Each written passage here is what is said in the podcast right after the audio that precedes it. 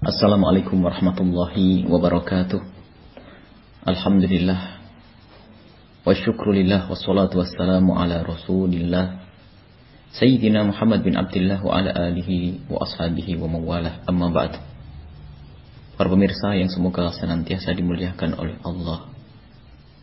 Dengan kemuliaan lahir dan kemuliaan batin di dunia dan di akhirat. Kita lanjutkan kajian kita dengan ringkasan kitab Riyadhus Salihin yang pada saat ini kita sudah sampai memasuki bab as-sidq. Bab sidqi bab tentang kejujuran. Orang yang jujur, jujur kepada Allah, jujur kepada sesama manusia. Tidak berdusta. Dan sungguh unik orang yang berdusta kepada Allah dan yang maha melihat. Dusta seperti apa pun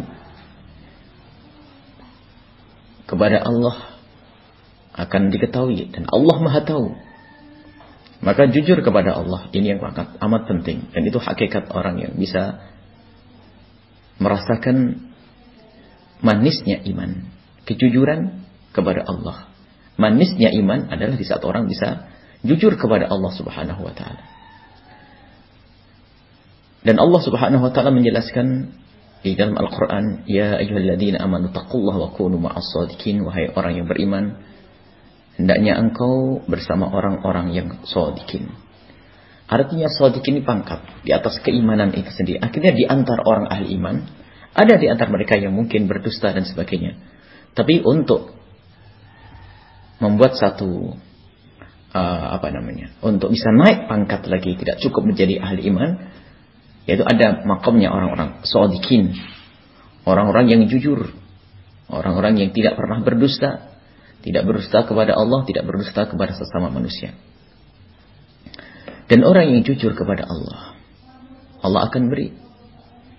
Jujur dalam apa pun, dalam memohon. Di dalam berdoa, jujur kepada Allah. Jangan bohong, apa yang kau ucapkan? Betulkah itu yang engkau inginkan? Ada orang mungkin membaca seribu baris doa atau seratus macam doa akan tapi ternyata itu tidak dari hatinya. Artinya bohong, lidahnya berucap tapi hatinya tidak.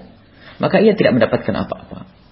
Begitu sebaliknya jika orang tulus di dalam memohon kepada Allah. Berangkat dari rasa butuhnya kepada sesuatu yang diminta tadi. Kemudian dengan kesadaran bahasanya diri adalah lemah. Dan hanya Allah lah yang mengkabul. Maka ketahuilah hamba tersebut akan mendapatkan seperti yang ia inginkan. Disabdakan oleh Nabi Shallallahu Alaihi Wasallam dari Abi Thabit, kila Abi Sa'id, kila Abi Walid, Sa'id bin Hunayf, bahwa Badri, radhiyallahu anhu. Dari Abi Thabit atau Abi Sa'id, bahwasanya Nabi, anna Nabi Sallallahu Alaihi Wasallam Nabi pernah bersabda, Man Allah Ta'ala asyhadata bisidqin. Barang siapa meminta kepada Allah agar diberi oleh Allah mati syahid dan waktu memohon dengan tulus, Ya Allah berikan kepadaku mati syahid, Ya Allah. Mati syahid, Ya Allah. Mati syahid, Ya Allah. Umumnya orang mati syahid adalah di medan laga. Melakukan sebuah peperangan. Ketahuilah karena ketulusan orang tersebut di dalam memohon kepada Allah untuk dimatikan dalam keadaan mati syahid. Balagahullahu maka Allah akan menyampaikan karena ketulusan di dalam kita memohon kepada Allah. Kejujuran di saat kita memohon. Bukan memohon permohonan orang berbohong. Karena kita jujur, tulus di dalam memohon kepada Allah. Maka balaghahullahu. Maka Allah akan menyampaikan. Manazilah syuhada'i pangkatnya orang-orang yang mati syahid. Wa in mata ala firashihi. Biarpun orang tersebut mati di atas kasurnya. Semua yang berniat dan jujur kepada Allah ia akan mendapatkan sesuai yang ia inginkan. Biarpun dia mati dalam keadaan bukan dalam keadaan seolah-olah belum terkabul apa yang diinginkan. Contoh ada orang yang ingin mendapatkan kekayaan dan harta karena ingin menyantuni yatim, piatu, fakir miskin dan seterusnya. Ia mohon kepada Allah, ya Allah berikan kepadaku rizki ya Allah. Agar aku bisa membantu fakir miskin ya Allah. Agar aku bisa membantu orang-orang yang butuh ya Allah. Dan ia memohon kepada Allah dengan ketulusan, maka ketahuilah Allah akan memberinya nanti. Biarpun dia mati dalam keadaan dalam keadaan miskin, melarat, tapi ketahuilah karena permohonannya yang tulus, maka ia nanti akan diangkat oleh Allah pangkat yang bersama bersama orang-orang kaya yang banyak sedekah dan banyak infak. Itu jujur kepada Allah. Dan jangan berbohong kepada Allah. Kapan kita bisa berbohong kepada Allah? Allah tidak pernah tidur. Allah tidak pernah lalai. Keyakinan. Bahkan sampai derajat seorang hamba itu adalah makom yang sangat tinggi yaitu ihsan. Makom ihsan adalah an ta'budallaha ka'annaka tarahu fa illam takun tarahu fa innahu yarak. Hendaknya engkau menyembah Allah seolah-olah engkau melihat Allah. Seolah-olah kita melihat Allah dan ini adalah pangkat yang amat tinggi dan susah bagi hamba-hamba kecuali para arifina billah. Kecuali para kekasih Allah. Akan tapi ada kemudahan. Kalau memang engkau tidak bisa melihat Allah, maka ketahuilah Allah melihatmu. Allah melihatmu. Kesadaran bahwa Allah melihat kita ini luar biasa. Iman. Yang menjadikan orang senantiasa jujur. Tidak akan berbohong.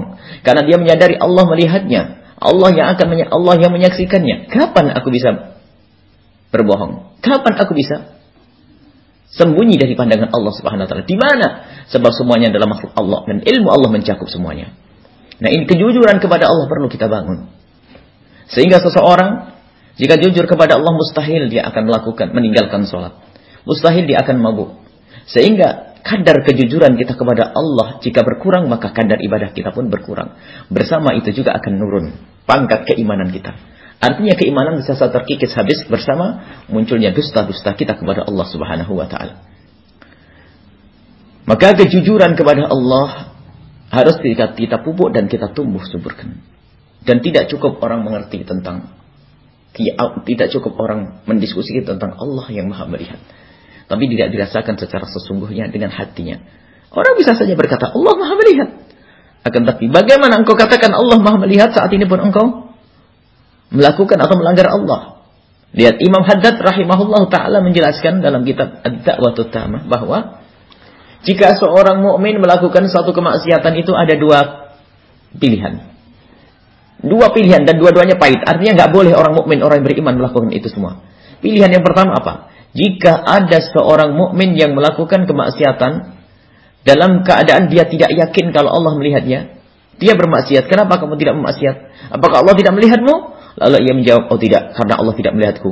Maka orang tersebut menjadi kafir. Karena apa?